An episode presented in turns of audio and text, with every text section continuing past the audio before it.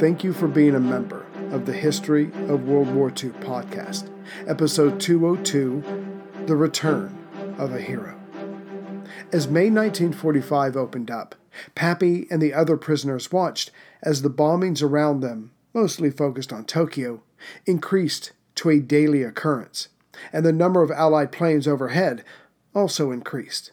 Yes, this war would be over soon, but before that moment, hopefully, the prison camp would not be visited by any of those earth shattering bombs.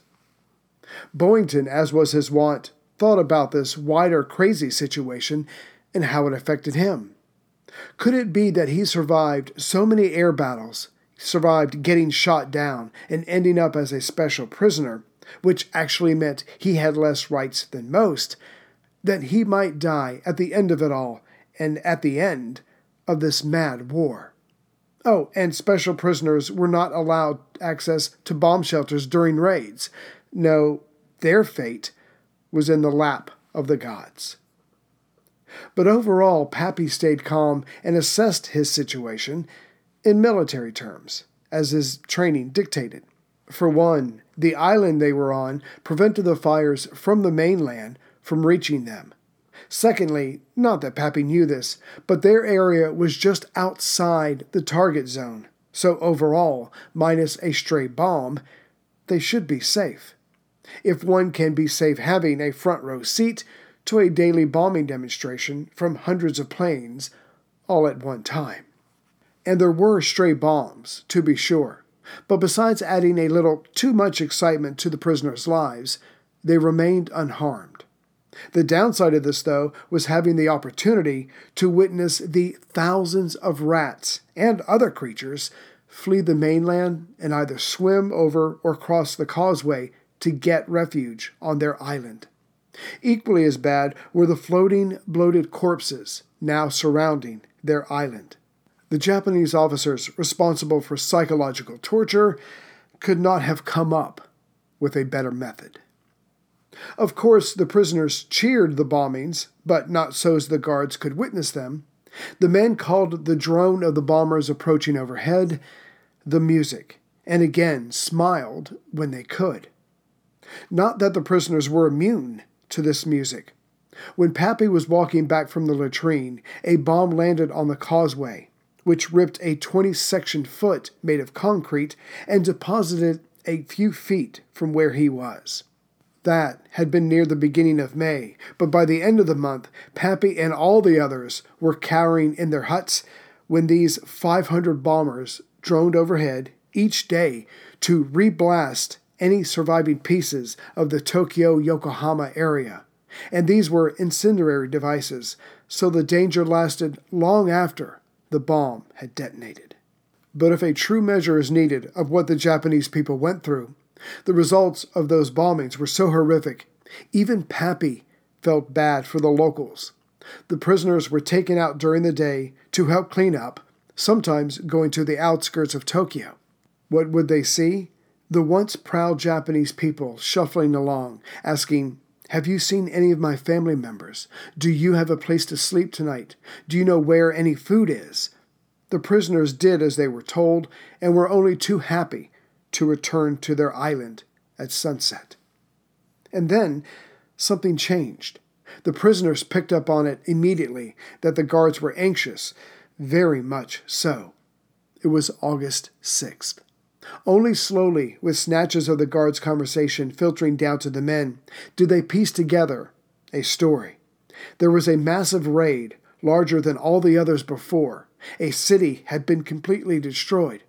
But to Pappy, this was too much. Yes, a city could be devastated with a single massive bomb raid, but it could not be completely destroyed, certainly not with a single bomb. Just more wild rumors. Pappy had been around long enough to know the wilder the rumor, the bigger the crash of hope when it inevitably gets proven wrong. Then the rumor said that it was Hiroshima that had been laid to waste. The debates of the veracity of this report continued for days. That is, until another rumor started going around that Japan's largest city, Nagasaki, had also been decimated. Apparently, the two cities were hit with an atom bomb, but still, could it be true? Next, the prisoners heard that 100,000 people had died at Hiroshima and around 75,000 people had died at Nagasaki. But this did not bring the POWs joy. No, if these rumors were true and the U.S. had a powerful atomic bomb, then surely Tokyo was next. And given their proximity, they would become victims too. Fortunately, next came something other than rumors, things the men saw or heard for themselves. Back in late July, one prisoner saw men who were clearly not Japanese loading up boxes of documents into a truck.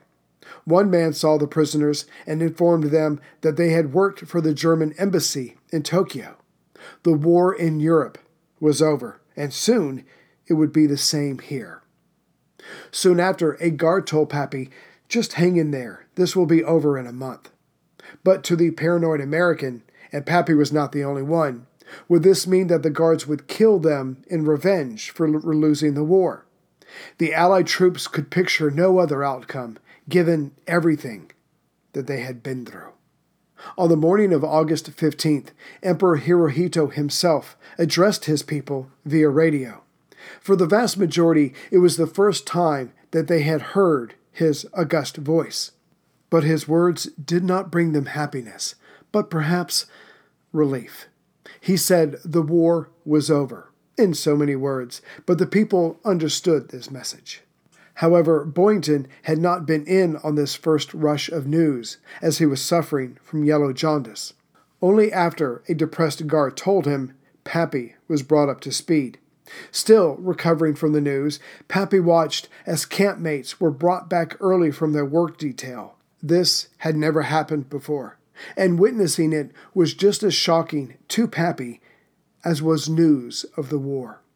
Pappy's worldview turned on its head again as British POWs, also returning, were loudly and proudly singing songs of celebration, victory, and of course, home.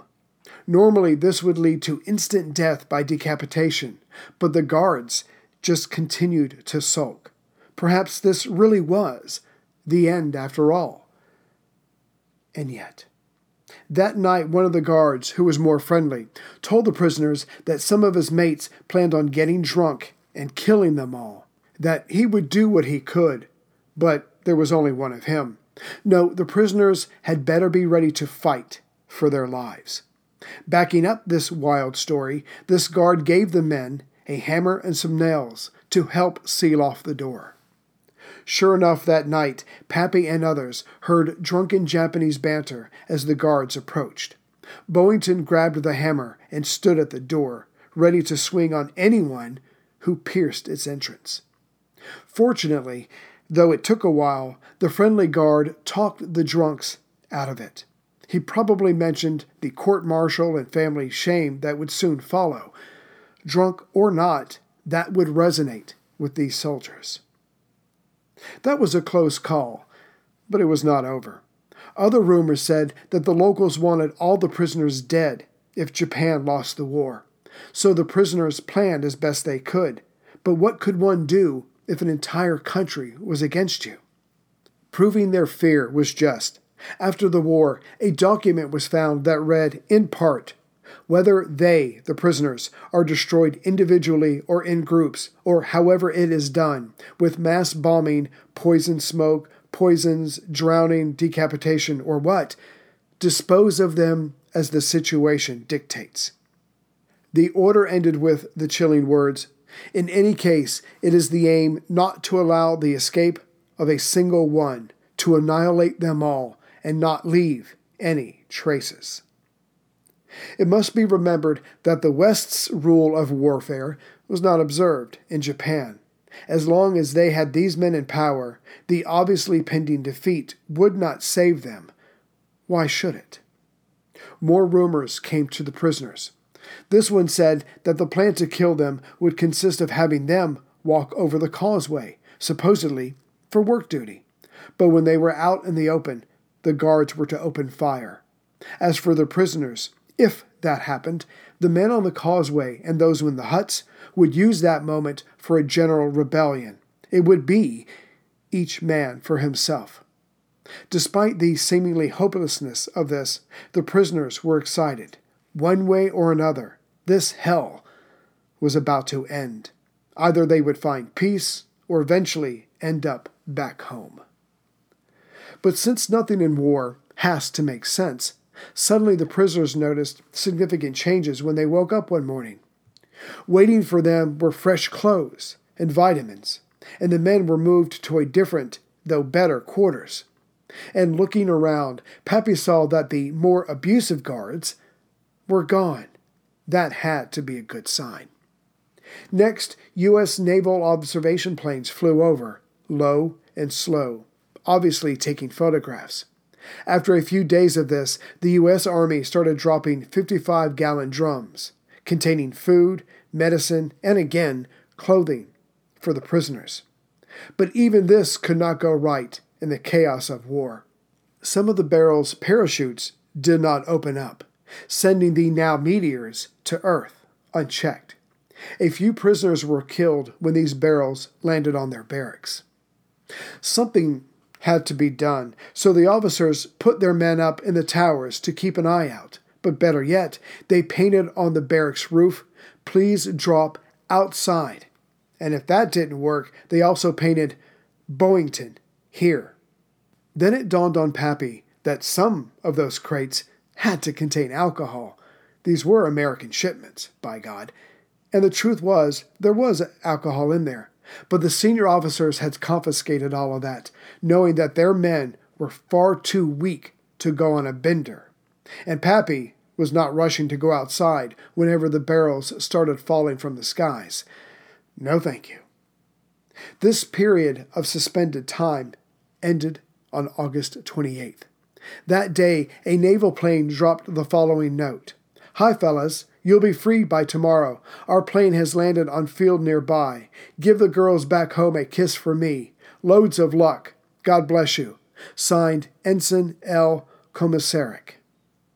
As the U.S. Army was taking over the prison camps in the interior, it was the U.S. Navy that handled the camps along the coastline, which meant they were the ones to rescue Pappy. On August 29th, a parade of American warships sailed into Tokyo Bay.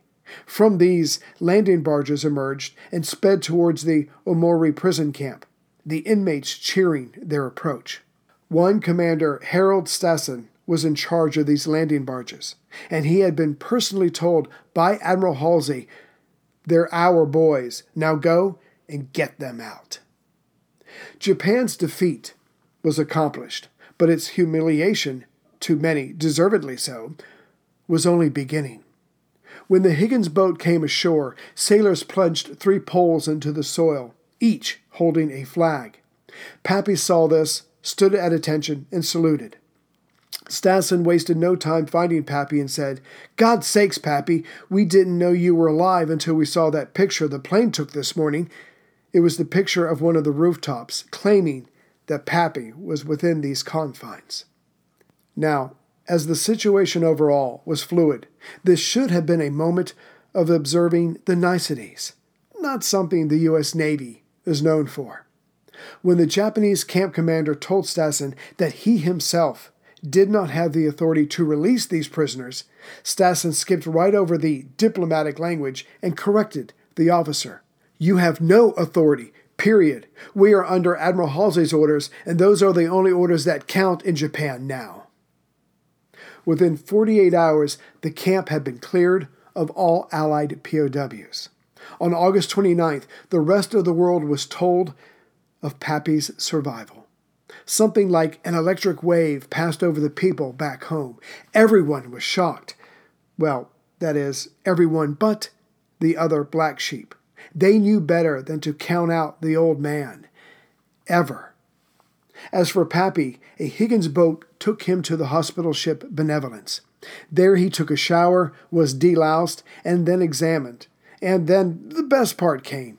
He had five servings of eggs and ham. Then, days later, on September 2nd, the former guest of the prison camp, got to watch as 500 B 29s flew over Tokyo Bay, a part of the official surrender ceremony. Also, a part of the ceremony was just over 250 Allied warships assembled nearby. The gamble that Yamamoto had warned of years ago of the threat of the industrial might of the U.S. should they not be coward to the negotiating table had come true and was manifesting itself around and over Tokyo. Another man there was Raymond Hap Halloran, who had volunteered for the Army Air Force after Pearl Harbor. He had been a prisoner in a different camp, and his hatred of the Japanese was profound. But at that moment of the surrender ceremony, he became a little boy again, awed by the plane's ability to defy gravity and float among the clouds. Now the questions came, hard and fast at Pappy, not unlike shells from a Japanese AA gun. He was stunned, overwhelmed, and could only reply that he was happy to be heading home. From there, he was taken to Tokyo, then Guam, and then Pearl, where he saw his old commander and benefactor, Major General Moore. And it was seeing this gratitude of the men around him that Pappy realized it was time to grow up. The feral, snot nosed little kid was gone, or at least disappearing. Pappy wrote of his short time in Pearl I had decided to change my ways, accept my fate, and clean myself up. I felt that if the nation was going to honor me as a hero, I should honor the nation by acting like one, or at least looking like one. That's progress, and it only took a war and almost two years of captivity to do it but it couldn't last. Perhaps the hard wiring of a human cannot be changed. Pappy had a drink, and then another, and then another, and then another, and then he wrecked the Jeep that General Moore had loaned him. Pappy was just being Pappy. Boyington was feted everywhere he went, but it did not make him happy. All he wanted, and admitted as much, was to be loved and accepted. The little boy in him was still wandering, and the alcohol, pain, and fighting was just a way to cover that up, if only for a little while. Still, there had been growth. After the war, Pappy had this to say about the Japanese people. As far as holding a grudge, no, that would be silly. There are good and bad people everywhere. The Japanese civilians who had been bombed out and were always around us showed us respect, not antipathy. Many of them went out of their way to help us at great risk to themselves, slipping us food. When I think about how the Japanese civilians treated us as POWs in their country, I can only feel ashamed at how we treated our own Japanese Americans, taking their homes and businesses and placing them in camps. From Pearl, another plane took him to San Francisco, where the celebrations kicked into high gear and Pappy liked the attention well enough, though sometimes it did become too much. But suddenly, it was all worth it, as several black sheep pilots showed up at the latest party. They lifted their leader onto their shoulders and carried him in to the reception room. Their presence made it all bearable. But then Pappy remembered his promise to meet them all for a drink after the war. So they all headed to St. Francis's Hotel for that very special drink. But all this attention was only a distraction, as Boyington soon figured out. My drinking past was waiting back home to pick up where I left off, whether I wanted to or not.